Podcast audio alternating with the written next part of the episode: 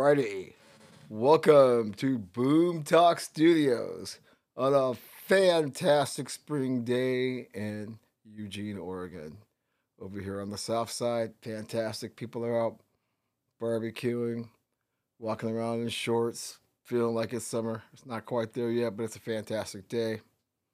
Ken Harlan here, Fox Foxtrotting in a Foxhole, Season 2, Episode 14, number 46 overall www.purpleplanet.com. Shout out to them for the wonderful theme song, helping out content creators all over the place. Our sponsors to the show, big shout out to them for their contributions and helping us move this effort further along. Always need to give them a shout out. yeah, fantastic day here. We're watching a little um, SCCL here on the main screen in the studio. In the back studio, we've got the Sixers and the Nets, with the Nets holding a 10 point lead near the end of the third quarter in this SCCL or CONCACAF Champions League. Philadelphia and Saprissa are 0 0. Got the pronunciation right after botching things last week. Oh, yeah. Terrible week last week with the pronunciations. Without somebody speaking into the earpiece or a pronunciation guide for some of these things, if you see it the first time, you're going to butcher it. I always apologize, but I always try to make corrections on the flip side last week was just a banner week as far as botching names with with SCCL going on. All right, folks, you know where I'm going. Let's get to it. The COVID Chronicles. Yeah, folks, that funny little virus microbe, whatever you call it, thingy, you know, that ugly. You know, it's still on the Peloton. It's still eating the cream and clear. Still in the nightclubs and the arenas and stadiums and galleries, creating all kinds of havoc. It's funny. I see. I know I sound like a broken record, but I mean, like two or three days ago, when I'm like looking at my outline, it's only got a few points. I'm like, well, gee, you know, college basketball has slowed down, so we know the 43,000 foot view is going to be a little bit more narrow, and I thought COVID would be too. And lo and behold, this is probably the longest outline I've had in a couple of weeks. So, what do we have as far as the COVID Chronicles are concerned? Let's start with the NHL, the Vancouver Canucks. Uh, when I wrote this outline, they had missed eight games. I think it's more now. They're hoping they're going to play this Friday, I believe it is. Um, you know, they have what? Basically, the whole team. We've talked about this the whole time. I meant the whole time, but the last couple of episodes. So the scuttlebutt now is because they're going to have to make, they've missed eight games. They're going to have to push back the end of the regular season, which was supposed to be May 11th. Now it's going to end May 16th, and I wouldn't be surprised if that goes to the 20th, just because they're just, you know, trying to get all these games in. We also know that five Astros, yes, the cheaters, they're out currently in the league's quarantine health and safety protocol. They're not going to disclose if people actually have COVID or been around somebody, but there are five people missing there. Then another interesting case. Take it for what you will. We don't try to get judgmental and get into the politics of anything here if we can. But the twins, uh, Andre Ayton, Andre Andrelton, uh, Simmons, however you pronounce that, I'll have to go look at that. See, I'm already butchering things. He tested positive COVID 19 after declining the vaccine. Because earlier in the week, or I think the previous week, their team had or the city. I'm not sure which entity. You know, we'll talk about all the crazy things going on in Minneapolis throughout. But he had the opportunity uh, because Target was giving out vaccines. You know, Target's based up there, and he turned it down. And lo and behold, he has it this week. What do you say about that? I mean, although in close proximity, not sure if that would have helped him or not, but yeah, he's away from the team now because he's got COVID 19. See? CV19 ain't going nowhere, people. And in light of that, speaking of more hockey, the Memorial Cup, which is a very prestigious and fabled competition among the Can- Canada's junior hockey, it's going to be postponed for a second year, and that really is a bummer for the folks. But you know, Canada's being a lot more hardcore with its lockdown than obviously we are in the U.S. as we're trying to like really move forward.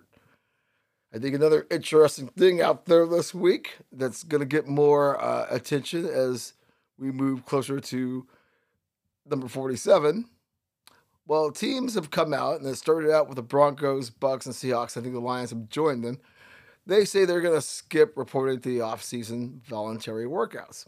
They say CV19 concerns, but I know anybody who's been around and has watched labor negotiations between the NFLPA or whatever it's called now, DeMarcus and company, or DeMaurice, shall we say, and you know the league, Roger and his owners, you know that there's not a lot of love there, and I think the players are basically saying, "Look, we survived COVID without any training camp, did virtual meetings, you know, we cool." So I think this is more a play of saying, you know what, we don't want to deal with your voluntary program. We'll deal with ourselves. Problem with that, as I just saw on one of the later sports centers before I was doing some prepping for this episode, you've got people who have financial incentives tied to participating in these voluntary workouts. So, what happens if some of these guys, you know, pull a 1987 and cross the line? Is that to cross problems in the locker room where people are going to say, homie, you have to get your paper? We understand keep an eye on that. But yeah, the players are just like saying, you know, you know, great. You'll see. You're to see more of this. People, you know, all of a sudden taking the umbrella of COVID concerns, even though we're getting, you know, vaccinated more and more as a population. Hey, you know what? If there's a loophole, and you don't want to like deal with more authority, oh well, go work it. I guess. And you know, speaking of the No Fun League, they've come out and said that employees going along to Mr. Simmons who re- who resists taking the vaccine, they will have limited access to team facilities in 2021. Not exactly what sure not exactly sure what that means quite yet, but basically, if you're an anti-vaxer and don't want to show the fast vaccine passport to get in the door, have some interesting conversations either way on that. Glad this podcast isn't about that. I can guarantee you that. So keep an eye on that.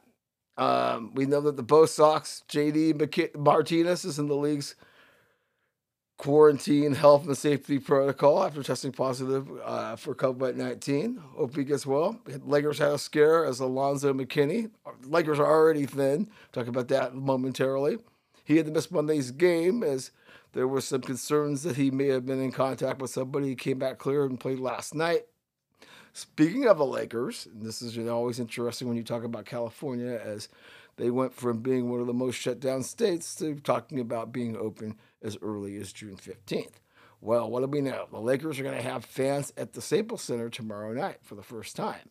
Fans in the first time to like bask in that championship aura of walking in and hearing your world champion Los Angeles Lakers. Yeah, yeah, yeah, yeah, yeah.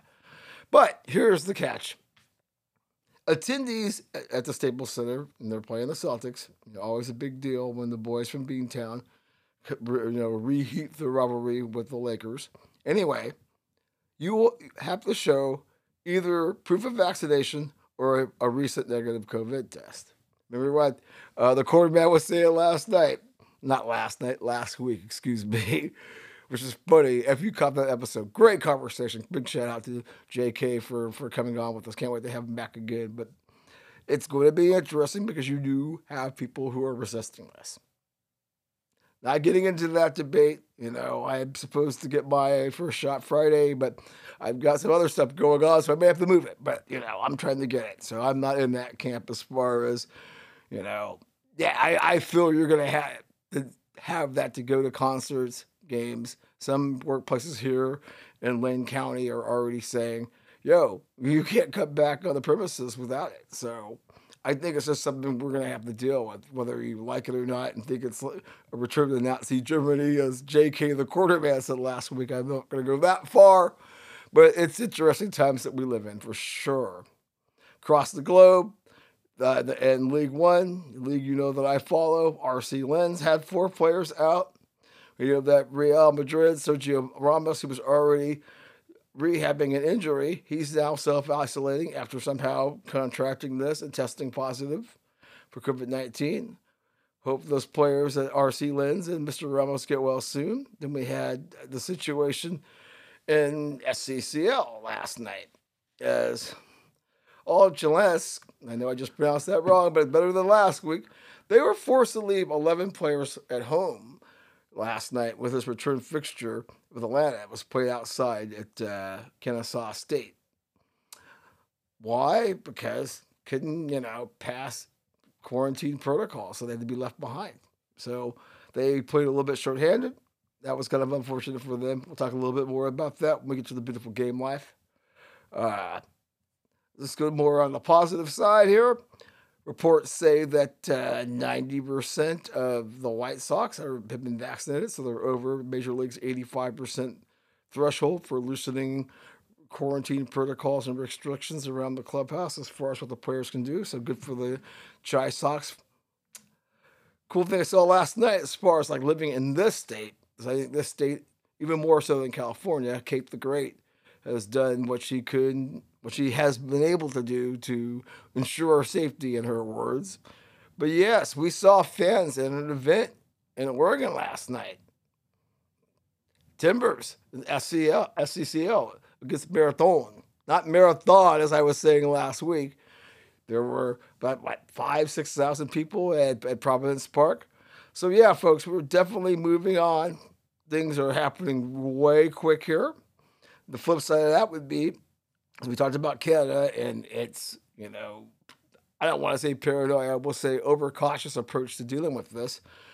They're basically telling the Whitecaps, who basically have to play their games in the United States for the, for the foreseeable future, they don't want any fans at their games. Basically, it's going to come down from Canada saying, yeah, you guys are playing in Salt Lake City, but no fans. In case you guys have to come back here, we don't want anybody bringing that stuff back to our country. So, kind of a weird situation where every MLS club is basically welcoming fans, but then you have Vancouver playing in Salt Lake City not having fans. Yeah, you figure that one out. Okay, and so and here's the thing you know, talking about states that are, you know, with their finger on the trigger as far as like, hey, it's open, we're open for business, it's on. So Nevada says, according to their governor, they will be open to 100% capacity on July, on June 1st. So that pretty much means that the 710 fight with, uh, which I'll talk about later, you know, with uh, Conor, that's that's going to be on like Donkey Kong, and then the CONCACAF Gold Cup final played at the Death Star Allegiant Stadium on 8 1. Those are going to be played in full, full houses. So we're, we've moved forward, folks. You know, no way to shape the discussion. I've always said, you know, let's see what the data tells us. And right now, you know, it's too inconclusive to know. I do see that numbers are going up uh, across the country. It's not an alarming tick, but it's something that has people taking a pause for concern. You know, obviously they pulled out the Johnson and Johnson for the rotation because of clot issues, blood clot issues, I should say. So, yeah, you know, and with all these people still getting sick, you know, I have a feeling the COVID Chronicles isn't going anywhere anytime soon. I think that we will be talking about this segment through the summer, you know, just based on today and looking at what I thought was going to be a small report. Turned out to be a long one. All right, folks, that was a fun segment. Going to take a quick break here. We're going to flip it over, get our cool sunglasses and our adult beverages, and take a trip high above campus.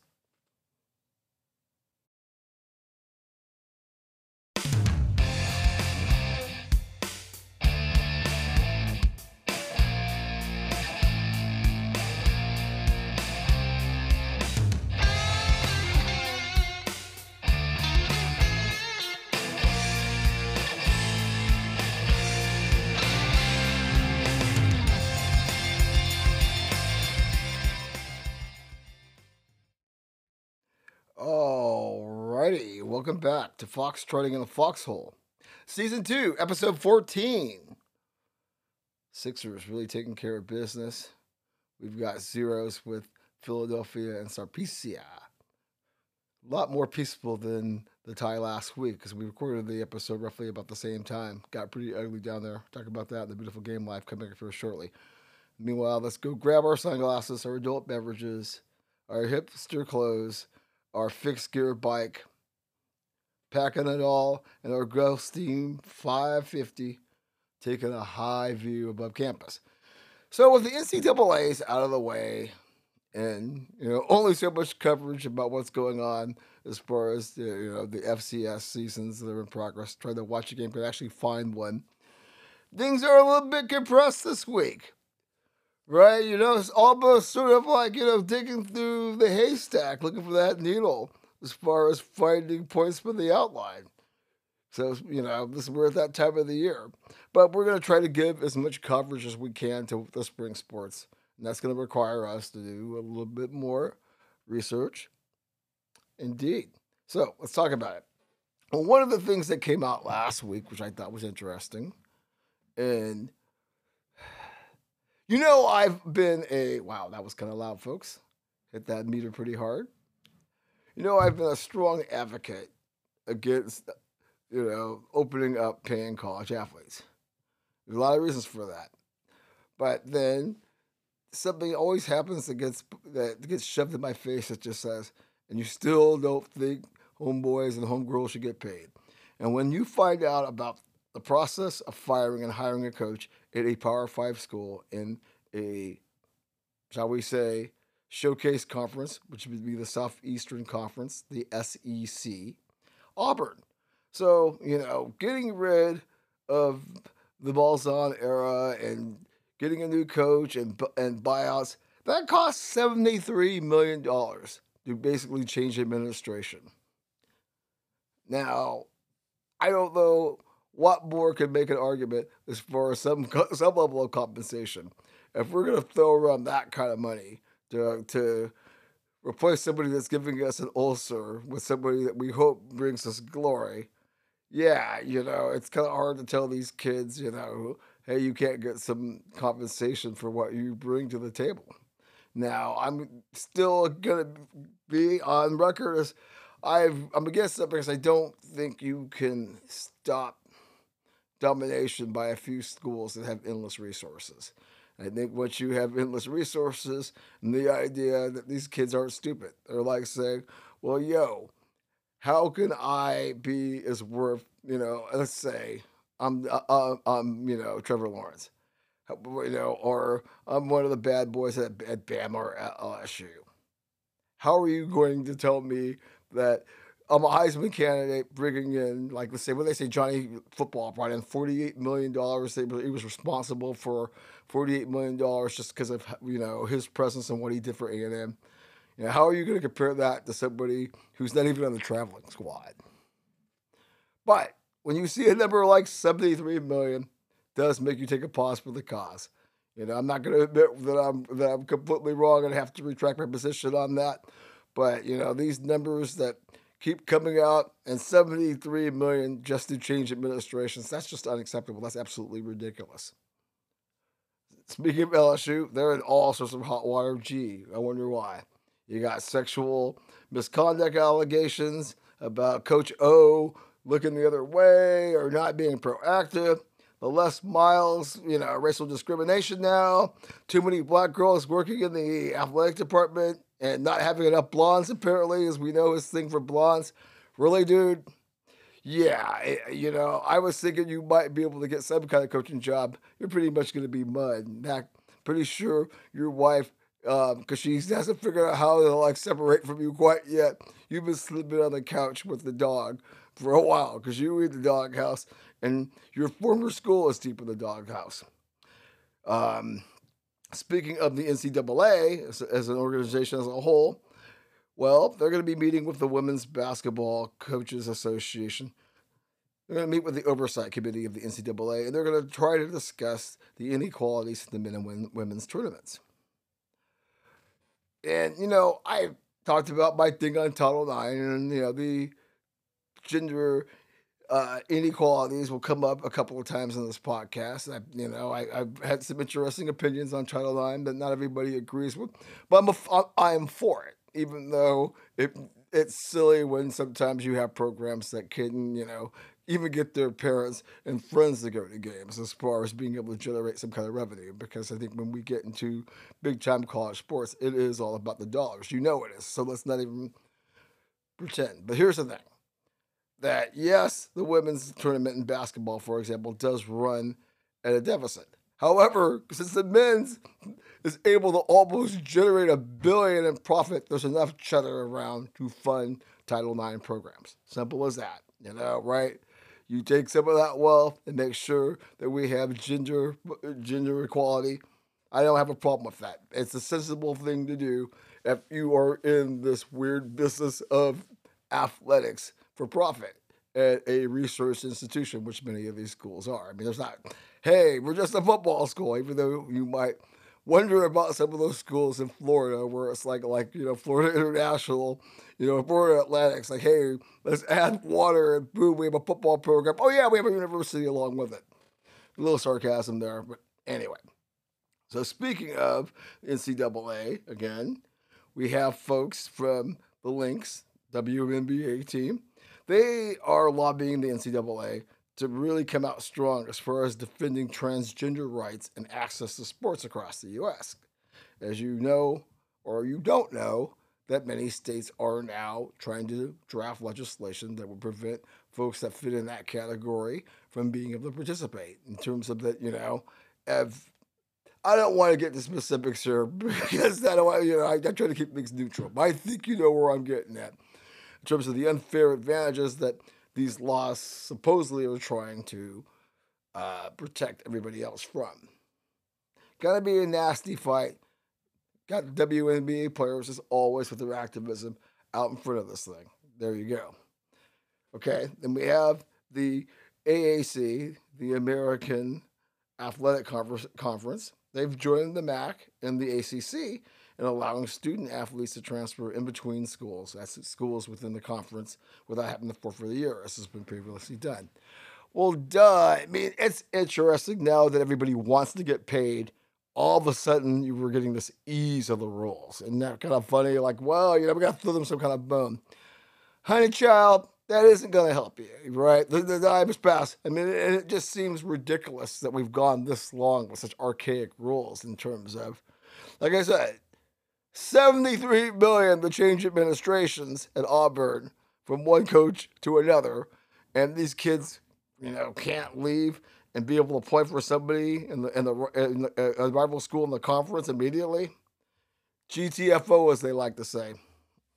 Okay, we have a big hire that just went down. Saw that, you know, while I was putting my final touches on on this episode. We see the U of A. When I say U of A, that would be the folks down in Tucson, University of Arizona, in Tucson.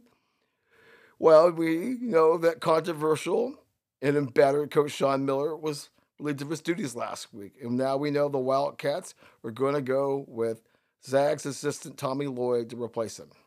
Sounds like a solid thing given how solid the Zags have been with Mark Few. Working with Mark Few, I can see how somebody would want to pick from his staff good luck there, Tommy. You're gonna need it because you know the Pac-12, as they just proved in this year's tournament, got some ballers down there. Okay, let's move around here as we wrap up our high view of campus. We can tell you that the Frozen Four went down over the weekend. You know what the Frozen Four is? That's when the hockey boys get together, and I can tell you that UMass queuing up that Pixies song from Trompe de la Monde. Yeah, great album, huh? They win the Frozen Four with a 5 0 win over St. Cloud State. Okay. Little time for a little sarcasm. I'm trying to think. St. Cloud State and how, how they're in Division One and how that all would even work out. But this kind of shows you how many hockey programs. And I wonder, do you have to get a waiver to play Division One? Because I mean, I wonder how that all works. As you're like, look at South Cloud State, and you're like, how is that even, you know, D one? Anyway, congratulations to the Minutemen of UMass for winning the Frozen Four. Props to you guys.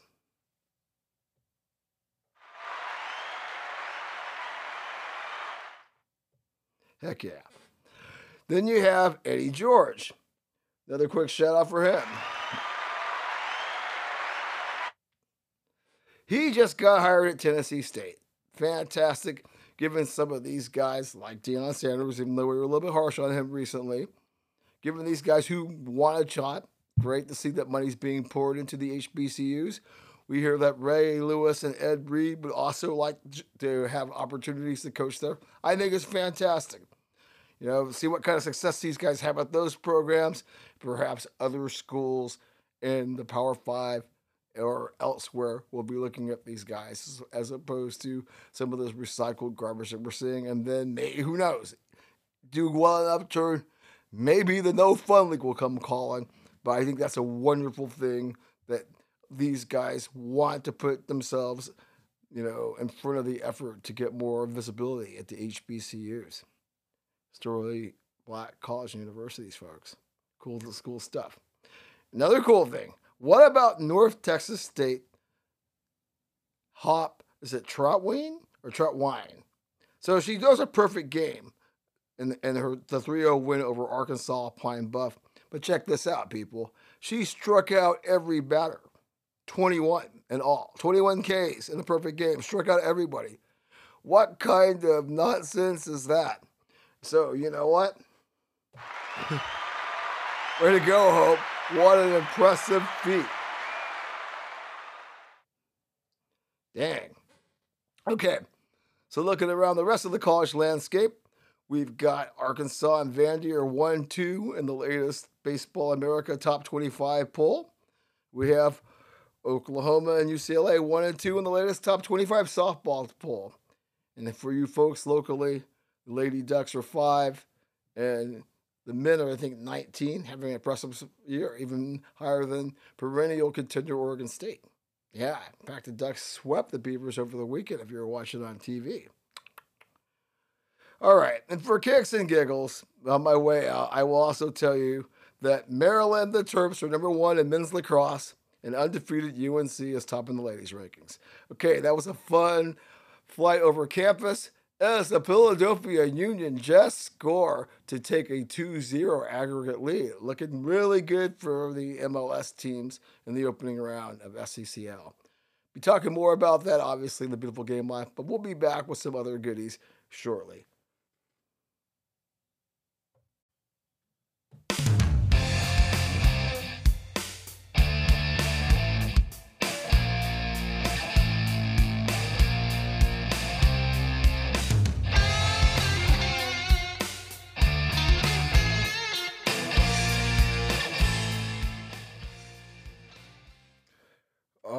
Right, then. Welcome back to Fox Trotting in a Foxhole, Season 2, Episode 14, number 46 overall.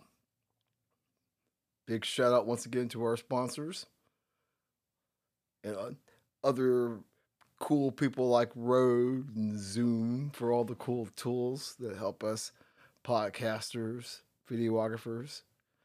Wow, this uh 76ers Brooklyn game, which I think the last segment I was they were up by 18. It's like a three point game. And this is without KD and Kyrie. We'll talk about that momentarily when we get to the NBA. But we always like to give those timestamps as far as when it's being recorded. So it's kind of fun when you're listening, whether it's a day or a couple of weeks, whatever the case may be. That's the beautiful thing about podcasts. It's just there and you go check it out. All right. So let's talk about something you should probably know or just a window in the world of other things in the sporting life. Well, we know this week, after appearing like we might have made some progress in this world and that we were, I mean, okay, that might be just too cynical to say, but we hadn't had a police shooting involving a person of color, African American man, getting killed. Lady said that it was a taser. She's being charged, I guess, you know, with uh, manslaughter or something crazy like that. I haven't really peered too much into it, but you know, she obviously said she was reaching for her taser, and it turned out to be her gun during a traffic stop. Doesn't matter what the circumstances are. Anyway, Minneapolis once again already with the Chauvin trial a flashpoint and you know, and the stuff that's gone on before there. Don't know what kind of trading is going on there. It's just a mess on so many levels.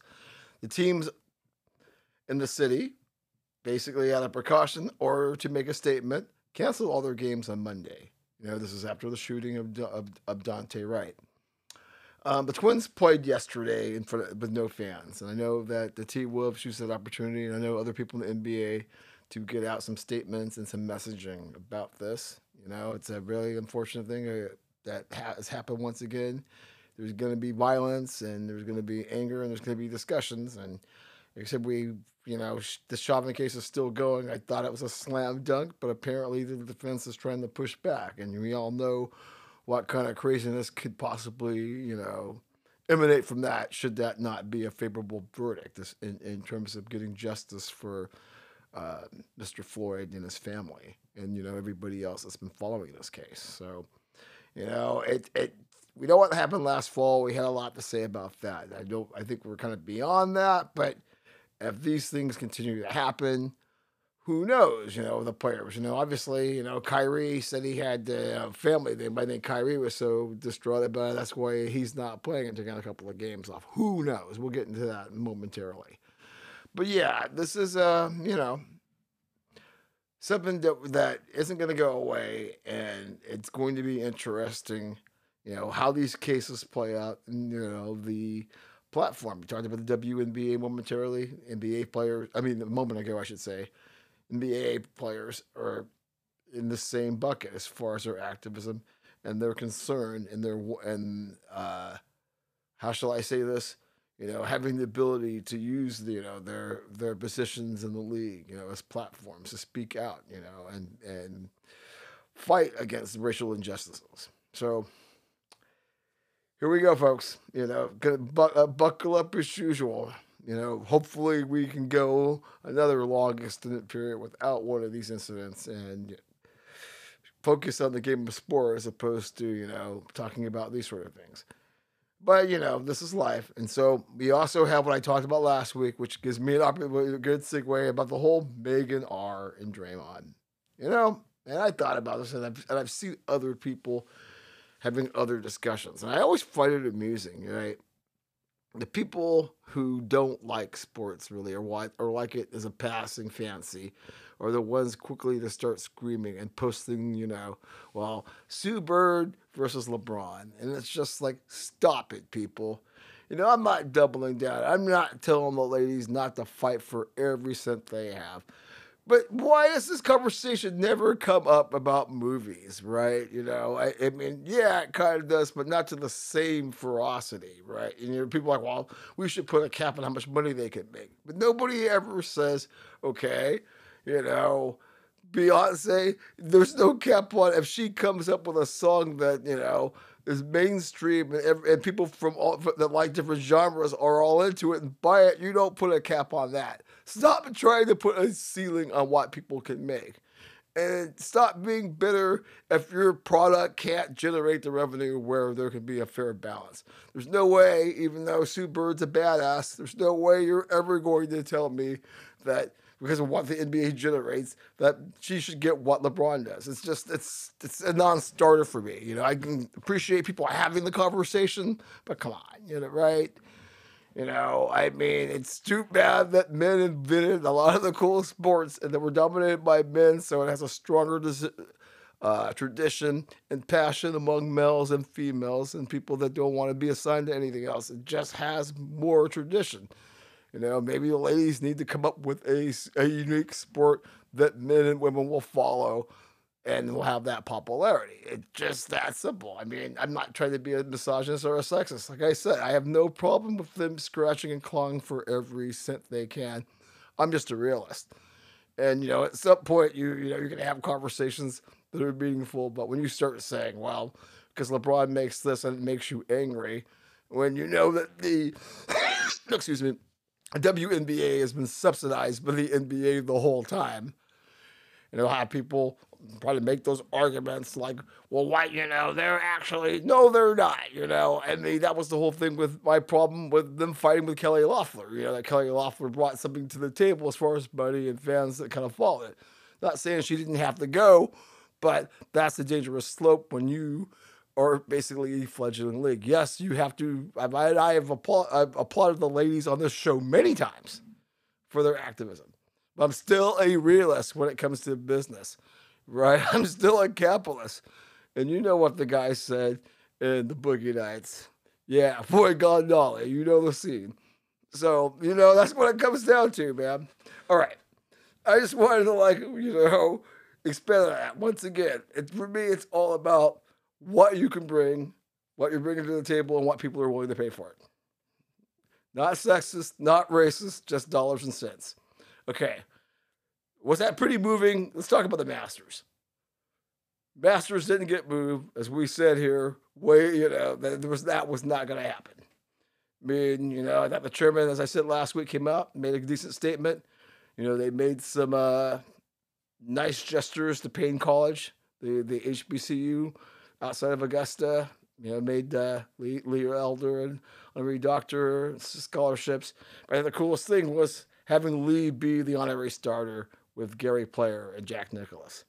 Uh, you know, even though hard and cynical folks and those forget about those wackos, you know, on keyboard warriors on social, you know, social media. Forget about those. They have they can be sour about anything. But I think anybody else had to like be, you know, totally moved by watching, and you know, just the grace and and dignity at Lee showed. You know, it's always great to see Gary and Jack out there, three men in their eighties. Um, yeah, just you know, and you read, you know, and you know about Elder, you know, in terms of what he did and what that paved the way. So you see guys like Tiger Woods and you know Tony Finau, and hopefully, you know, we haven't seen more people, we haven't seen more diversity, but at the same time, you know, seeing a guy from Japan win the Masters over the weekend. And a lot of people thought it was kind of boring. I thought it was great, actually. Um, the, you know, the Silent Assassin had his moment, had some of young talent show, and that's what I enjoyed about it. Um, I thought that, uh, you know, Schauffele was, uh, you know, I thought he, he took the gamble. Didn't pay off for him, but you got to give him, you know, props for trying. You know, right? That the other kid, uh, Will Zalatoris, fantastic. It was a great weekend of golf. You know, Augusta as always, the star of the show. Fantastic. So, yes. Anyway, Hideki Matsuyama wins the Masters by one stroke over Zalatoris after Schauffele's gamble doesn't, you know, pay off. This is the, the silent assassin made a run. You know, Justin Rose looked poised for the first two days, but I kind of felt that, you know, Hideki, when he hit that eagle on Saturday, I just said, wow, you know, I, I, I was thinking I could do it. If he takes an eagle, he's going to take control of this tournament. And that's exactly what happened. You know, I'm not trying to say I know that much about golf. I know enough, but you could just get the sense that that was a very big point there. I mean, was it, yeah, when he eagled on 15 on Saturday. And I think that just really set the table. Okay, so fantastic weekend in Augusta. Can't wait for the U.S. Open and also the PGA Open. That, that that's this time in this window now. They've swapped things around, so a lot of cool championship golf to come. Like I said, folks, it's on. Uh, what else is going on? Since we had the quarter man on last week, I will tell you that there was a race at Martinsville, and Martin Truex Jr., who was a favorite of the quarter man, he outdueled the the the quarter man's nemesis Denny Hamlin to get the win at Martinsville. Got a little bit of that. So, all right, let me get my sarcasm in here, you know, because I'm always talking about you know trends I see on social media. What do you think about the NWSL? and the WNBA uniform drops and all the wackiness surrounding it. You know, once again, you know, talk about like the IG generation influencing sports. And, uh, and this is, goes back to me. I don't want to sound like I'm bashing the WNBA or the NWSL, but you know, people talking about how cool these kits were, kits u- uniforms you know, almost to like make up for the lack of attention you're getting. It's like I always hear, you know, well, the NWSL had this many mentions. I'm like, why do you need to tell me how many social media mentions? You know, if your product is drawing that attention, who cares how many mentions you're getting? And I mean, this, and I felt like this whole push from everybody that's in, you know, that, you know, the cabal as far as the media and the influencers go, they tried to go out of their way to like make this uniform drop because they both happen, I think, the same day in our in our faces. It's like, okay, you know, the ladies are smarter, so maybe they needed a little bit more fashion sense. But you know, I've seen all these dudes, well, I can't wait. Well, great, no, nothing about that, but it's sort of it kind of matters about what's inside the uniform. You know, I'm just sitting here like, man, this is just like such an IG influencer kind of thing. Like, I can't wait to be seen in this. And, you know, I've been talking about the whole thing with MLS, MLS case, but the whole thing with the NWSL you know, like this whole thing of acceptance. I mean, wait till Angel City gets fully online next year. Boy, that's to be, you know, a, you know, a lot of them are my LAC, LAFC brethren, but watch out for that bunch. You know, this is just, yeah, it's it's really interesting to watch. That's why I bring it up, because that's what we talk about when it's something you should probably know or a window into other things in sports. And that's definitely it. If you did not follow that, it's too bad. I mean, not follow it, but just get, get cap a whiff of it these people are just out of their minds. And you're just like, at the end of the day, it's a uniform. And, you know, Nike, who's a little bit more clever than Adidas, knows how to get in your wallet. You know, that's why Phil, I'm, I'm here in Eugene. I, I know what Nike can do to get in your wallet. And they did a good job with these uniforms, you know, so the ladies are going to be looking fun. Although some of it I thought was kind of garish, really, but that's just me. I'm a traditionalist. Okay, enough about that. See, we're talking about all kinds of cool stuff here. Ah, that must be the beautiful weather. So we had a UFC fight night in Las Vegas over the weekend and a battle of middleweights. Marvin Vettori defeats Kevin Holland by way of a decision. I guess Vettori sets a record with 11 takedowns registered during the fight. Cool stuff. As I said earlier, we know now that there will be a McGregor Poirier 3 in Las Vegas on 710 life is moving on pretty quickly. And then the not so happy, and I've told I've told you about this in previous episodes and how I frown on this. Okay, because I guess the Tyson when he fought, he was able to generate what 1.6 million pay per views. I don't know what that translates money wise, but obviously somebody got paid. So now everybody that had a career at some point has got to strap it back on, and I can confirm that a 58 year old Evander Real Deal Holyfield is going to fight on June the 5th. Oh, you know, it's just getting ridiculous. I mean, I've heard you talk, Evander. Aren't your marbles already a little mixed up enough already? J- just chill. Yeah, I, I get it. You know, at 1.6 million pay per views, you know, you're going to get something out of it. I get that. But uh, it was just like, I know people will watch. But oh man, come on. It's just getting ridiculous. It's so ridiculous. I think I need to go find an adult beverage for the next the next segment. We'll be back momentarily.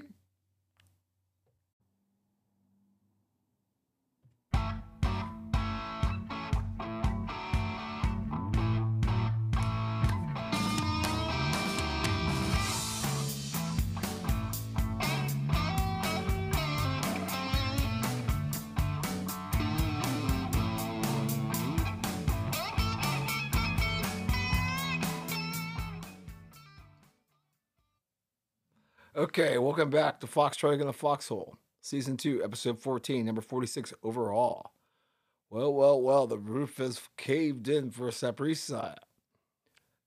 Philadelphia Union up 3 0 in the 81st minute. All right, folks, so let's see what's going on. Night full of diamonds and a skate across the ice. Well, we'll start with MLB. And in the never ending, what the, you know what are you doing? Baseball is tinkering once again. Now, I can appreciate innovation, but then there's sometimes you have to stop outsmarting yourselves. And this idea of moving the mound back to 61.6 from its 60 foot 6 inches spot now is absolutely crazy. As is the the double hook rule for DHs. If you take the starting pitcher out, you don't get to use DH. They're using the uh, what is it? The Atlantic League. I have this written down. Yes, the Atlantic League, independent league that has a partnership with MLB, and that's where they try some of these innovations, like you see with the runner starting extra innings on second base, and some of the other cockamamie things that they're trying. I mean, obviously, my I don't know. I'm not for it, but I guess when you're trying to appeal to a newer generation and you're trying to generate offense, you'll try anything. And another interesting move as far as MLB goes, we talked quite a bit about the All Star game. Now, what I can say, and I'm not sure it makes much difference right now, but I do feel that the GOP senators who are making a move to strip MLB of its antitrust exemptions is worth taking note of. Why is it worth taking note of? Well, if the Republicans ever get control of one of the houses again, it could be trouble for baseball. Baseball has been skating a long time on its antitrust exemptions. And, you know, and it's crushed competition in the past, going back to the Federal League way back when, that Federal League, then the Outlaw League in the 1940s. You get it. And so, and I think that some of the heavy handedness by baseball, as I said on this show, by not opening up the discussions and having everybody involved in seeking more input, not making a knee jerk reaction, has opened themselves up to this. And baseball better be very careful and better start making some friends on both sides of the aisle. You want a tip? There's a, there's one right there. Okay, on the diamond, cool thing last week to see San Diego native Joe Musgrove. He had a storyline of dreams, wouldn't you say? He throws the Padres' first ever no hitter on Friday evening versus the Rangers. Always good for a hometown kid, playing for the hometown team. And because the Padres, who had been formed in what, 1969, I believe it is, never had a no hitter before, that hometown kid is the one that throws the first in franchise history. Gotta think that's pretty cool stuff, yeah? Okay. And speaking of the Padres, I didn't talk about this last week. I don't know how I skipped it, but should the Padres be concerned, you know, with the big investment that they have with uh, Tatis Jr., the injuries, the nagging injuries, that is this going to be a problem throughout his career, or just maybe this is something he's shaking off early? You have to always wonder that when you know a little bit about baseball history in terms of that's why these contracts over the long haul really scare me, you know, right? But uh, we'll keep an eye on that. Well, last week I told you how the Bo Sox were stumbling. You know, that night I was at the bar, asked my friend who's the expert around here when it comes to the Red Sox. He said, What are you talking about? And I go back home, and sure enough, the Red Sox have won five or six in a row. They're now cruising, kind of like dictating things back to normal. That, you know, getting Mr. Cora back in the helm Things are uh, looking up, even though we lost the man to COVID. We talked about that, but he'll be back. Red Sox are looking good. Uh, the Dodgers are really looking good. Took care of the Nats. Got the rings. Did you see the cute little box? I mean, beautiful ring. You see the cute box that, like, you flip it up and it's got like an embedded video of everybody, you know, you know their participation in the celebration and highlights from the World Series. Good stuff. Very classy with the Dodgers there. I think it's kind of interesting that MLB is already keeping an eye on Mr. Bauer, confiscating his balls. Yeah. I told you a few weeks ago that MLB was to like step up its effort as far as trying to police the doctoring of balls, a time honored tradition that people have always looked the other way. Well, baseball was serious, and based on the way they're looking at Mr. Bauer, he could be in for a long season of fines and harassment. That's just the way it goes.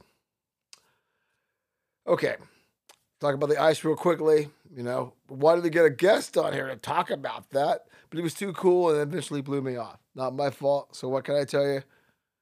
The Sabres in their losing skid.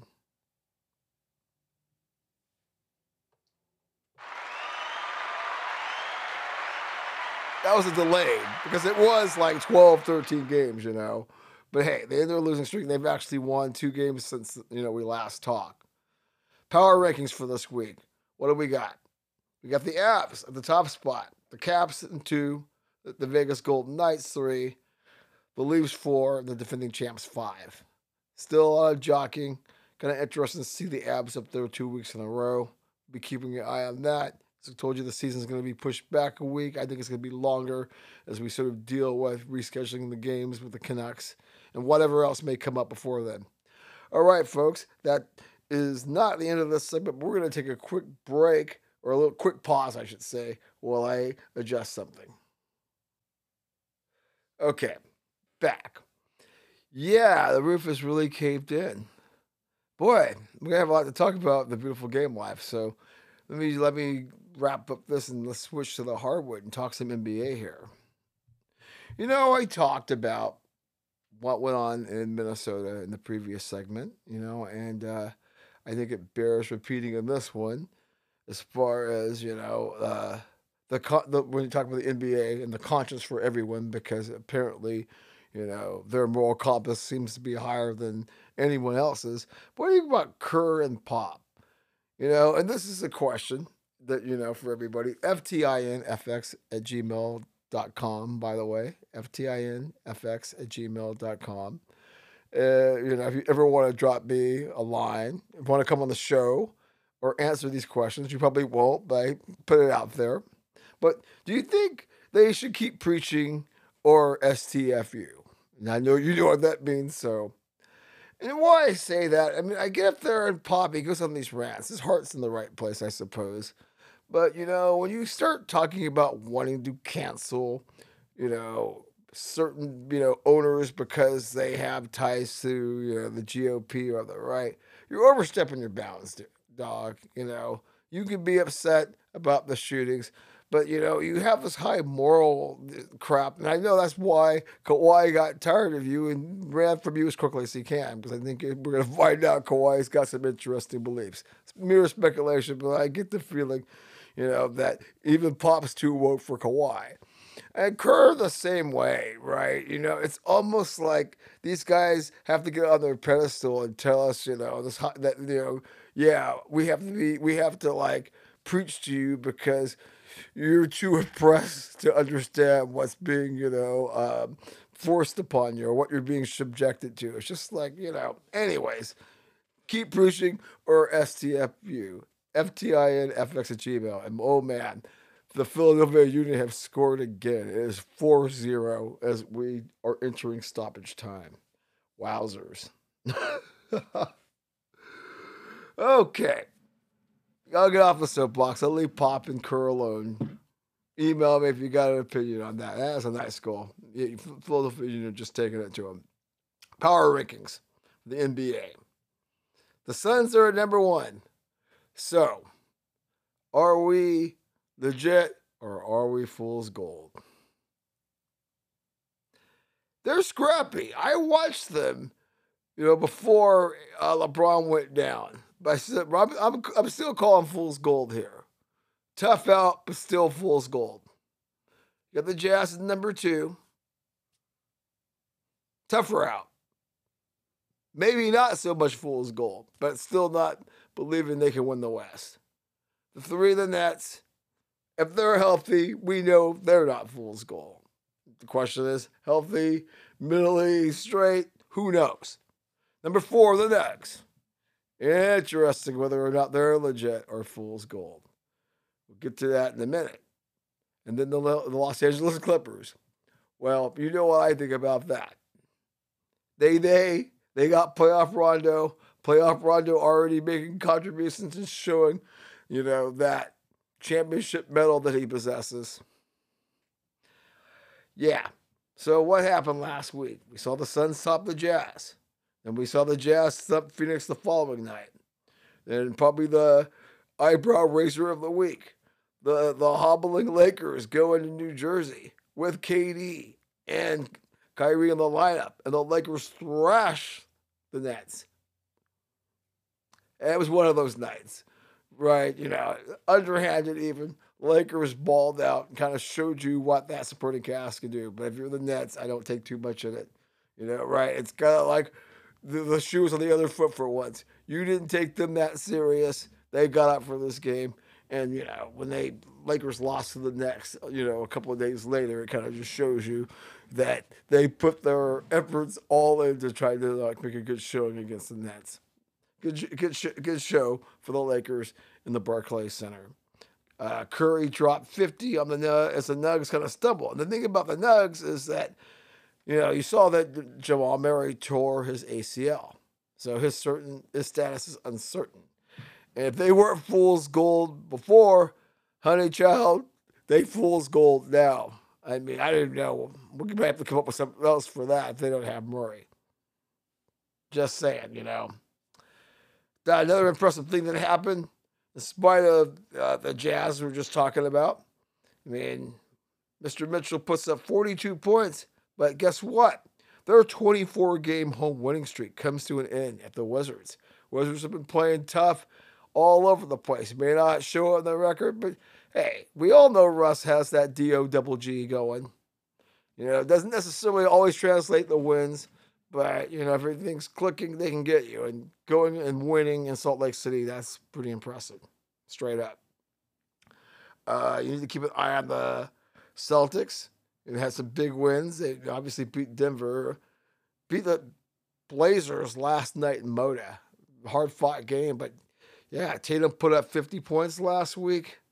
Definitely keep an eye on the Celtics as they quietly start to rise above the 500 line. Word is that Bron and A are still weeks away from returning. How does that affect the playoffs? You know, the, the, the, the Lakers' chances? Well, they're going to be there. It's them falling to the play the play-in seed. Well, you know, this road trip, which is supposed to be, you know, the death knell for them, is a seven-game road trip as they always take around this time of year. People were saying one and six, two and five. They were four and three. You know, you obviously threw in that Brooklyn one was impressive. Even beating the uh, Hornets last night in Charlotte, key stuff. So, you know, as long as they, I mean, I, even if they're the play play in round, whatever, you know, if AD and LeBron are healthy, and the key minutes these guys like Schroeder, uh, Markieff, Caruso. Oh yeah, yeah, yeah. You don't want to hear about the Lakers too much, but yeah. Point being, I think they'll be fine. Um, you know, Andre Drummond, he's out there hustling. Had a great game against the Nets. Last two games, not so much, but it brought up a case, and you saw uh, what's his face? Look at me. I can't. I'm already drawing a blank. Mr. Griffin. You know, L.A. Clippers, Pistons, now the Brooklyn Nets. You know, it brought up some conversations with the talking heads this week. Talking heads of all asking, do you think the NBA should do something about teams being able to bolster themselves via the buyout market? You know, I think the cynics are trying to say, and we talked about this last week and some the previous week. You know, the cynics are trying to say that it's kind of created this loophole for the stronger to get, you know, the rich to get richer, the stronger to get stronger. That may be all true, but I thought Mr. Charles Barkley, who I rarely agree with, and at least in my opinion, seldom has words of wisdom that I want to hear. He dropped some interesting stuff last week when we were talking about Drummond. He just said basically that you can't get mad at the Lakers if their GMs were too dumb enough to know, because the Lakers got him for nothing. You know, basically like in soccer, getting somebody for a free transfer. If you had the power to prevent that from happening some way, then you should have. Don't cry about it if you had the opportunity to offer him a deal and make his services worth your time or his time, you know, the mutual thing going there. You know what I'm saying? Um, yeah, I, I think it's sour grapes. It creates interesting drama. But yeah, the way the rich definitely loaded up I don't know. People may have problems with that. So, uh, speaking of the play-in game, they're playing around. Luka and Cuban, you know, because they've had their struggles with Porzingis being in and out of the lineup. They don't. They're not a big fan of it. Well, of course, you're not a, a big fan of it, but you agreed to it, you know. And he said, in hindsight, it was a mistake. Well, yeah, it was a mistake not to wait a lot longer and let people have rest. You know, the fact that you guys were so insane on getting back out there and, and trying to generate some kind of revenue, you could have waited and see where we are with vaccines. We could have started this on Easter and ran it into the fall like last year. No one would have complained. We could have adjusted our viewing habits. You know, I don't like, mean, because I think personally, the play in round creates more storyline suspense, more basketball a lot of cool stuff went on last year, and I really think it should be a permanent thing. The more the merrier, the more competition. And as we saw, like with UCLA, you know, in the first four, it, it wasn't a barrier to them almost reaching the championship game. Stop, folks. You whine too much. What do you think about Mr. Simmons and his comments about winning the Defensive Player of the Year? And the, I mean, I think it's absurd because he said, well, he's talking about Rudy Gobert. Like, well, I put 42 on him. I go, yeah, you put 42 on him. But then again, you just struggled to beat the Nets without KD and Kyrie. I mean, maybe Kyrie played, but you know, I know KD wasn't out there, so or no Harden wasn't out there. So I mean, all these people talking, you know, and I've brought this up many times. I try to cut this. I've been talking too long on this segment, but what is it about all these people trying to anoint themselves and make their case? You know, let the writers do that. You know, I mean, coming out and saying, especially Simmons, even Draymond saying he might be the best defender of all time. You don't get to determine that. And in Ben Simmons' case, quit. The Sixers are a great story, but do I think they can beat Brooklyn when Brooklyn's healthy? Well, I saw Brooklyn, you know, you know, uh, shorthanded. Yeah, you know, they've been a great run. And, you know, Sixers come away with the with the win. Right, I think they ended up winning by six, but they were up by 20, and it was sweat and bullets time. So I guess the question is 76ers, fool's gold or for real? Right now, I'm going to say fool's gold. Still time to change my mind as the season is rapidly coming to a conclusion. Oh, yeah. What do you think about A Rod and, you know, being part of a group? You know, A Rod, as in, you know, Mr. J Lo and in company. Are they back together or who knows what's going on there? Anyways, he's part of a group that's going to buy the Timberwolves and the Lynx.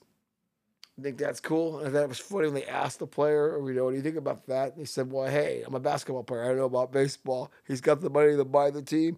You know, let's see if he does the right thing with us. Great point. All righty, that was a lengthy segment. You know, got a lot in there. And guess what? We got a lot more coming on the other side because there's so much going on in the beautiful game life. We'll be back momentarily.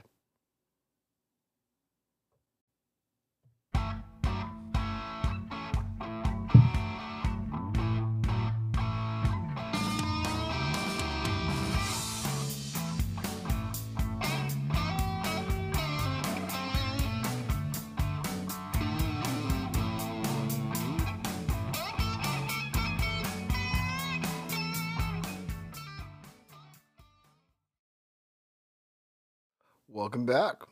Fox trying to get a foxhole, season two, episode 14, number 46 overall. Faithful host, Ken Harlan here. Time for some beautiful game life. Boys, there a lot going on.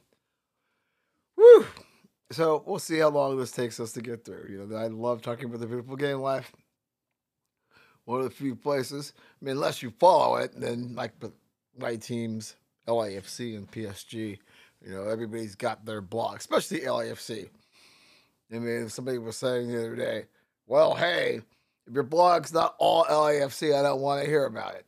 And, you know, I bet, hey, there's like 105 LAFC blogs and podcasts and it, funny stuff. So let's get to it.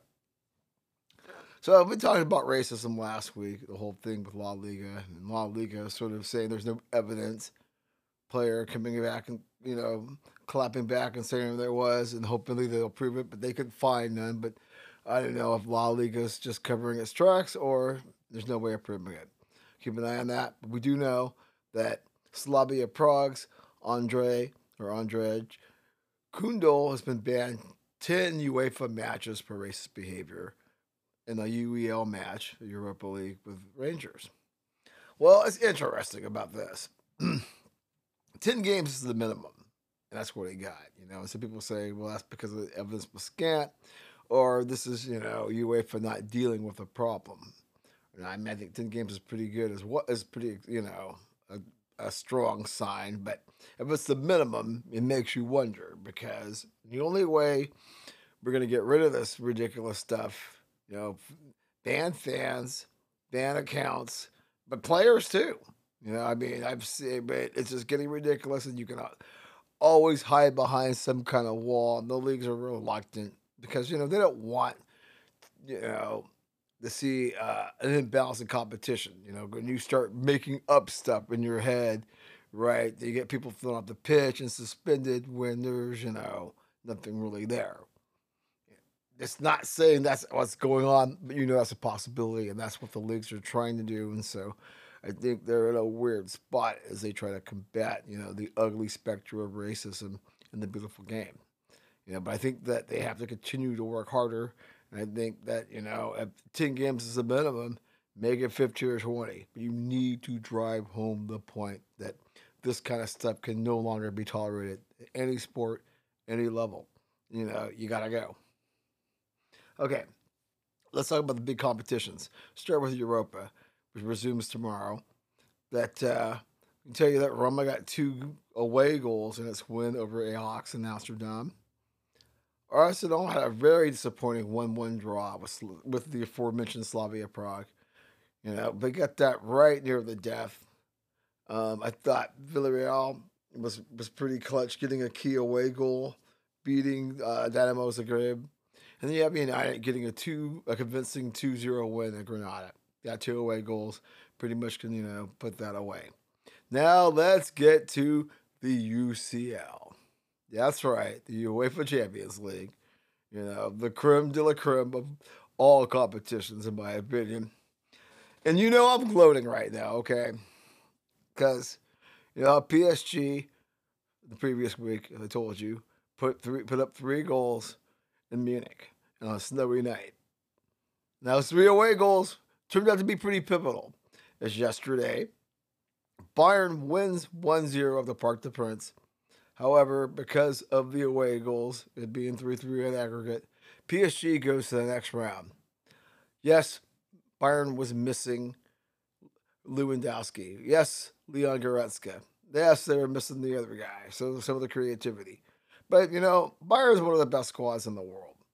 And PSG missing a lot of people as well. Missing their best defender in Marquinhos. Missing Icardi.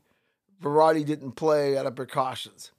So what did we get? We got two of the best teams in the world and a very thrilling match yesterday. I mean, crap. What Neymar hit the post what three times? The, the Mbappe, Mbappe had a couple of shots in front of the goal. Unlike the first tie, where where Bayern had many opportunities that seemed to go not. And Keylor Navas, man, and Neuer both played their asses off, you know, in, goal. You know, it was it was fantastic.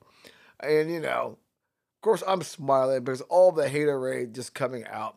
I mean, Jamie Carragher, good grief. We'll get to him a little bit later in that in the segment.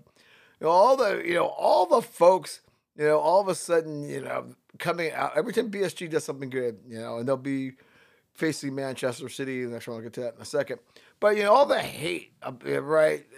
It just makes me smile you know, I mean, just people coming out of their minds, like going, the competition is being ruined. You know, like the Real Madrids and Manchester United aren't big money, and don't have people backing them. It, it's just so silly, and you know, right? This elitism that's really you know racism, you know, disguised in another form. Yeah, soccer fans sometimes really just make me make me wretch, but it's also fun when you know you see PSG when and people come out of their uh, come out of their trees because all their narratives about Mbappe and Neymar wanting to leave, all of a sudden, well, gee, what do we say now? They just got a big win. They just knocked out the best team in the world, avenging their loss last year. Great if you're a Red and Blues fan. What else in the in the Champions League? You know, we're sitting here rambling over here. Chelsea, Thomas Tuchel, they survived the late challenge by Porto. They put up a goal, but they're they're moving on. The Reds, you know, wild scenes as I posted on Facebook on the Facebook page. You like it if you don't already. Um, you know, broken windows. Nobody can score. So Los Blancos is going on. And then you have City and Mr. Haaland, the BVB. Well, well, well, they traded goals exciting step there. You thought when Dortmund scored that goal, you know, there was a ripple across England going, oh no, City's about to be knocked out. But City prevails based on the 2 1 advantage they came into this second tie with. They're moving on. So, what does that mean? That means Manchester City, PSG. Ooh wee. I'm telling you, folks, and Los Blancos and Chelsea on the other side. You got the oil boys, then we got the Royals and the Russian magnet. Yeah, if you ever gets big time money in soccer, yeah, you know, the Final Four ain't the place for you. okay, let's move over to SCCL. So, told you what happened earlier with Philadelphia just taking care of Saprissa. Then we had Atlanta, very solid. They're moving on. Portland hammering Merton 5 0 last night. Cruz Azul putting up an eight spot last night. Very nasty. But the key story here, the Cruz still a play, is MLS looking fantastic in this opening round of the SCCL. Not common, you know, not uncommon for MLS teams to do well in this round, but you get the sense that the tide has turned and we may see a MLS team actually represent this region in the Club World Cup later on. Good stuff there. All right. So in the EPL, we had 10 men Leeds trip up the aforementioned citizens, Manchester City. You know, the Reds, they actually got a stoppage time winner. Pulisic, who was great with Chelsea today, I mean, he had a brace, really looking good. Tuchel's boys are really taking and they bounced back from that disappointing loss. You had West Ham being able to hold off Leicester City.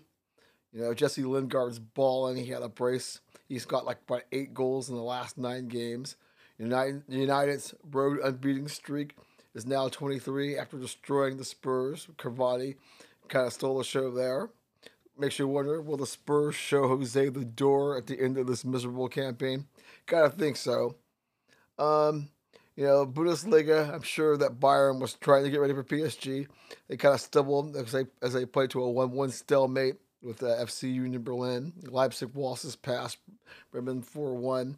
Key story is that BVB is struggling, and with their loss today, you have to wonder is Mr. Haaland going to be in Barcelona or perhaps in England? It's almost a foregone conclusion, but we'll see what happens. Can't see him being at Borussia Dortmund, especially if there are going to be no European football for the BVB come fall. Um, in La Liga, Los Blancos make it three in a row over Barca they take three points in the latest installment in El Clasico at the Santiago Bernabeu. Atletico Madrid struggles they had a 1 1 draw at Real Betis. What does that tell us? Well, it's pretty tight. Like 67 points for Atletico Madrid, Barca 66, Real Madrid. Fantastic race going on over there in La Liga. Uh, Serie A, Inter wins again, so they maintain their double digit lead. Weston McKennie scores. Fantastic. Always like to see Americans doing well. Over and the other exciting league in Europe that with PSG doing well, there's always more scorn at Jamie Carragher SOB. Must slap the taste out of his mouth. But anyways, the, I think one of the just as interesting as what's going on in La Liga well, you've got PSG. They cruised at Strasbourg, put up four four goals. Monaco clobbered Dijon. They're about to be relegated. Lyon cruised at, at Angers, and Lille wins on the road at Metz. That's pretty bunched up with Lille leading PSG with, with by three. You've got uh, Lyon right behind there in Monaco. Like five points separate four teams as far as who's going to be in Champions League, who's going to win League One. Don't be calling it a Farmers League, people. Get off that. The U.S. women, their streak is now unbeaten at 38 after pick, picking up a controversial draw against Sweden and then an impressive win against France. Hey, ladies you're making it happen. You know, Morgan, you know, all the stars, Miss R. Hey, they've won 38 in a row. What, what are you going to say about that? Good job, ladies. NWSL Challenge Challenge Cup kicked off. The good. I got to see Dennis Rodman's daughter Trinity scored a very impressive goal in her debut for the Washington Spirit. But not so good. NWSL really off to a rocky start from a PR perspective. You know, you had the incident with uh, one of the uh, players from Washington and her partner getting, you know, profile, you know, their persons of color by Houston security, and then how they handled that, you know, was really wasn't good. I guess they fined somebody for speaking out about racism. So a lot of people out there wanting to see the W and the NWSL get off to a better start. Very disappointed by you know the black eye. Then you've got you know the 15 year old phenom Olivia Moultrie who wants to play in the NWSL but can't because of age restrictions, which is ridiculous. She's like 15 and you can't play in the NWSL until you're 18. But yet we've got people playing for LAFC, you know, 15, 16. And you can't play in Europe. Kind of a, kind of ridiculous. So she's going to follow a lawsuit. Once again, talking about the NWSL having, you know, violating antitrust laws. So this thing that the professional leagues have tried to do for years, you know, trying to protect people from themselves, it's about to blow up in your in your faces. As you know, the questions about amateurism we've talked about in college, and now in this particular case, and I think the excuse me, NWSL should really address this and get her up there. I mean, especially if the men can do it. You know, it's ridiculous at this in this day and age. You know, hopefully that gets resolved without getting ugly in the courts. Okay, so the other big story: MLS returns. What do we expect with the MLS starting Friday? So so excited! As excited as I am about PSG being in the semis, I'm just as excited about the MLS. You know, I'm a big LAFC fan. And lo and behold, most people have them installed as the early favorite. Don't know why, because yeah, they made an impressive showing in SCCL last year, but they still didn't come away with the prize. And they haven't done that yet. They only have the Supporters Shield. They haven't won an Open Cup, and they haven't won an MLS Cup. But yet they are the favorite from everybody. In fact, right now, you know, ESPN just listed them. I guess they got these odds from Vegas at five to one, followed by the Crew defending their champs, their championship at six one, and TFC, who had a, who I forgot had another impressive, you know, outing tonight. You know, so the MLS team's dominating in SCCL so far. So what do we expect? Looking forward to Austin. You know, breaking in there. We'll be playing LAFC Saturday night or Saturday after. Well, Saturday afternoon actually. Bank of California. That'll be on Fox, I believe. Check it out if you can. Looking forward to seeing what they have to bring. A lot of people feel that they are going to be like LAFC in Atlanta and be competitive right off the start and not be like an FC Cincinnati that stumbled. Um, I really want to see, I think the crew are looking pretty poised to defend their crown. I'm liking what I'm seeing from Philadelphia. I'm curious to see what happens with Beckham in year two. You know, obviously, Portland looked very good last night. They won the MLS's back tournament last year. They're looking good. We have to curious to see what Galaxy if they can return to prominence with Chicharito in year two, you know, among the storylines that we'll be trying to keep an eye on. You know, we have to wonder about what's going to happen with New York teams if that market's ever going to really, you know, carry its weight as far as making MLS a more viable product. Big year, I think, for you know Red Bull and NYCFC. Um, let's see here. What else will we say, or things that we would want to keep an eye on? as we look forward to MLS. Curious to see if people like Diego Rossi and Eduard Atuesta, you know, rising stars, if they end up in Europe after the summer transfer window. That's a big story, obviously. I think you have to also keep an eye on teams like Sporting Kansas City, seeing if they can have like a rebound. Obviously, Atlanta United looking good in SCCL.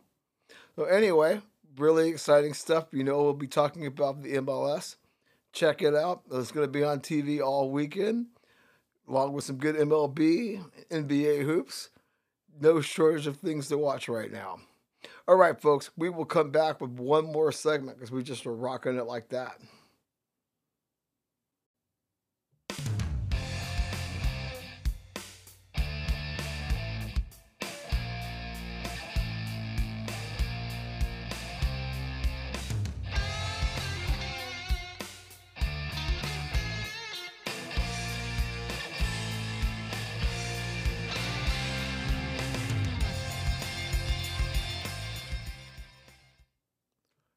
Welcome back to Foxtrotting in the Foxhole, Season 2.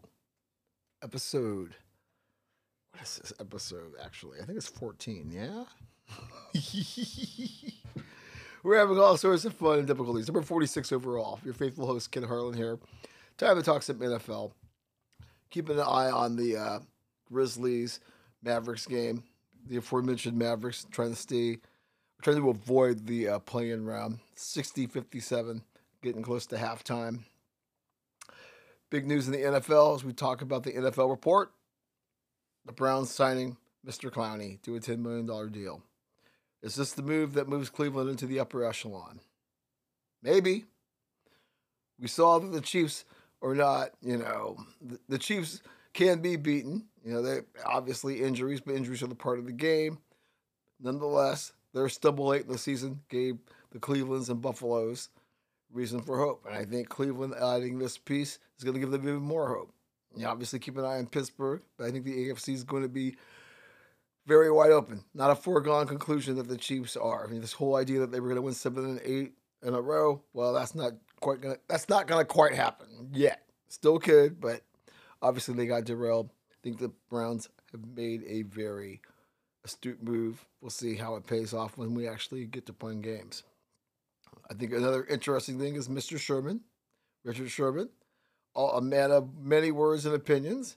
And of course, he has some comments about our man from Ohio State, Mr. Fields, his draft, his draft stock going down because of racism. Richard, Richard, Richard, I hear where you're coming from, but as I've said many times, and I've been burned by this, you know, I'm a fan of the Washington football team. Don't blame it on racism. Blame it on Cardale Jones and my man, Mr. Haskins. These Ohio State quarterbacks that were bust coming out of that system. That's what it is. It's not racism. People just get scared away based on what previous Ohio State quarterbacks. Braxton Miller, though I'm in there as well. That's the deal. It's not racism. You want to frame it that way, fine, but you won't convince me. Um, is it a, a drag? Yes, that's why he's going to have the ball. If he's all that, some team is going to get a bargain if he slips far enough. If he's all that. Otherwise, you're skeptical like I am. After, you know, seeing enough tape and having some data points, we'll see what happens. Apparently, he's impressing. We'll keep an eye on that. Mr. Watson, well, what can we say? Still a problem with the waste treatment facility people coming out, people dropping out. You know, it's just a whole tawdry thing. Still have folks, you know, trying to run cover. Still folks out there trying to persecute the guy. It is, you know, an ugly situation for the league that was looking for him to be, you know, one of the faces as we move away from the Brady Rodgers generation. And he still may overcome this. You know, we got Rusty Hardin out there fighting. But it's, it's a it's a, it, you know it's a problem at, at, the waste treatment facility as far as how stinky this is becoming. We'll be keeping an eye on it from week to week. Other big conversation away from controversy. Well, first the Patri- the Patriots releasing Julian Edelman as a precursor as he retired, as he announced to people, you know, forever Foxborough and a touching, you know, goodbye. Then the debate started to come, you know, whether he's a Hall of Famer or not. You know, limited career, which I don't think should be a hindrance when you get someone like um, Megatron, who's in the Hall of Fame. A lot of people say Edelman isn't. And I look at that and go, you know, man, this guy made, you know, great, some, some very clutch catches. I mean, it, guy had money in games that mattered. Unlike a Steve Largent, who we always say, well, he ran great routes and was, I'm like Fooey. Right. If Steve Largent is in the Hall of Fame, I think you have room for Edelman. As great as Brady's been, this guy made some clutch catches. If he doesn't get in, I'm not going to shed a tear. But if he did, I'm not going to stress it too much. I mean, the Hall of Fames have been watered down. And I think certain people, if you perform in big games, which Edelman did, and, you know, I don't care what people say, he was just a possession receiver. Keeping those drives going and some of the catches he made in those monumental drives, there's a reason why the Patriots have all those trophies and all those shining bling, rings, the bling bling.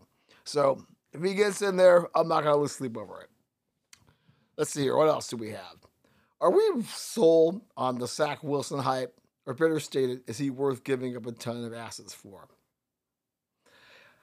I don't think so. And I've said this repeatedly on this podcast about folks getting too excited and giving away the farm for guys where you, you weren't sure they were all that. And, you know, the thing is, we don't know. Because Josh Allen, as everyone will tell you if you watched him at Wyoming, was not that impressive. Nobody saw the superstar that he was going to be. Everybody thought Rosen and Goff were going to be badasses. Well, that hasn't quite worked out now, has it? Even though Goff could say, yo, bro, I was in the Super Bowl. We could have done better if it wasn't for my thumb.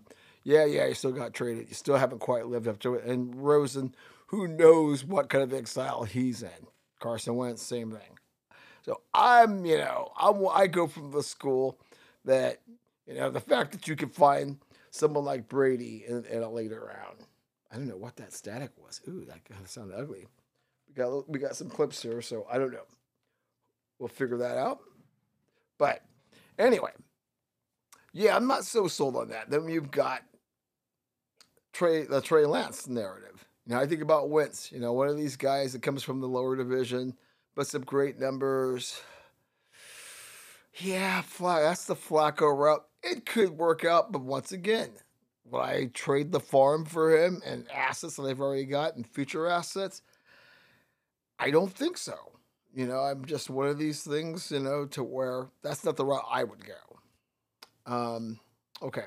Then you've got San Francisco. Everybody talking about Kyle Shanahan. You know, I'm not a big fan of him. Think he's very overrated. The architect of some of the biggest collapses in recent NFL history.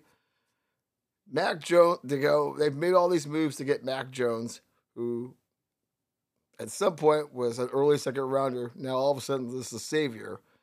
You know, Jimmy G was a bad passer too from having a Super Bowl ring on his finger as opposed to Showtime Mahomes.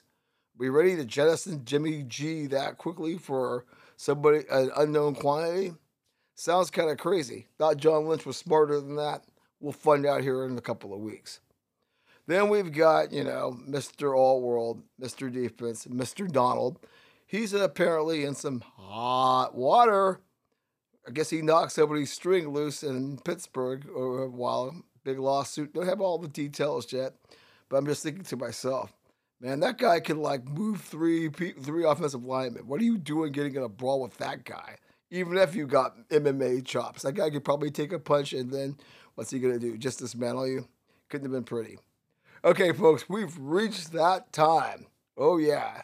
We've gone fast enough and far enough. It's TMA time. Turd McCory, you know, getting the stainless steel bowls of the smelly varieties. And you know, I wasn't sure if I was going to have some to hand out, but you know what? People never disappoint. I think in this case, we are going to give out big bowls for everybody. No complimentary. These are all the you know, the big stainless steel bowls that they talked about, you know, in the wire episode. Yeah, when Carcetti becomes mayor, that's where I got the idea. Inspired by a very vile person that was in my recent past, hence the Turd McCory name. But yeah, here we go. So the first one has to go to Sebastian Lletget from the Galaxy, using a homophobic slur on social media. Really, dude, in this day and age, what the hell are you doing? Right. You know, yes, he's made his apologies and says he plans to work with, you know, LQGBA groups and all that kind of stuff.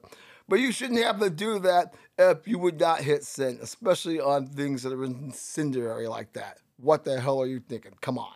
It's absolutely ridiculous. You get a big bull.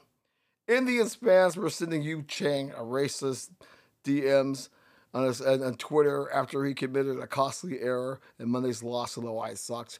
Grew up, people. Talking about the, the bad situation over there in Spain during the Beautiful Game Live segment. You, know, grow up, people. We don't need this kind of stuff, especially with some of the anti Asian hate going on. Yeah, you know, boo to Indians fans or whoever. Just grow up, people. No room for any of that.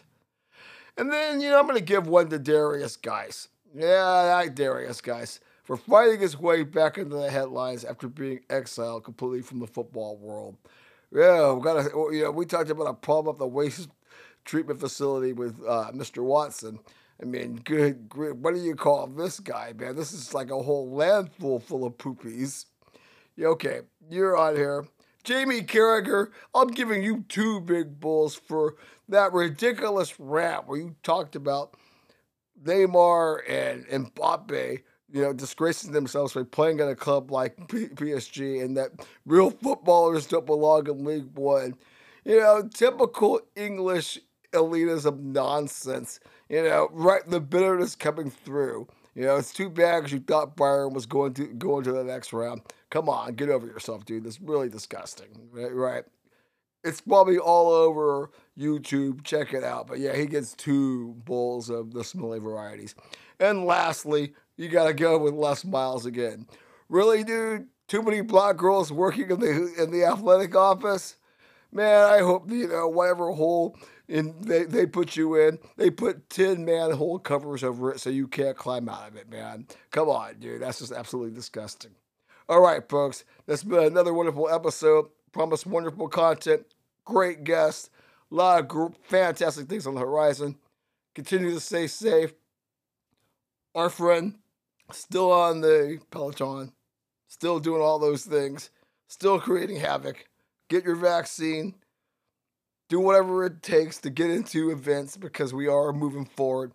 But mainly stay safe so we can do this again next week. All right, folks. Peace out.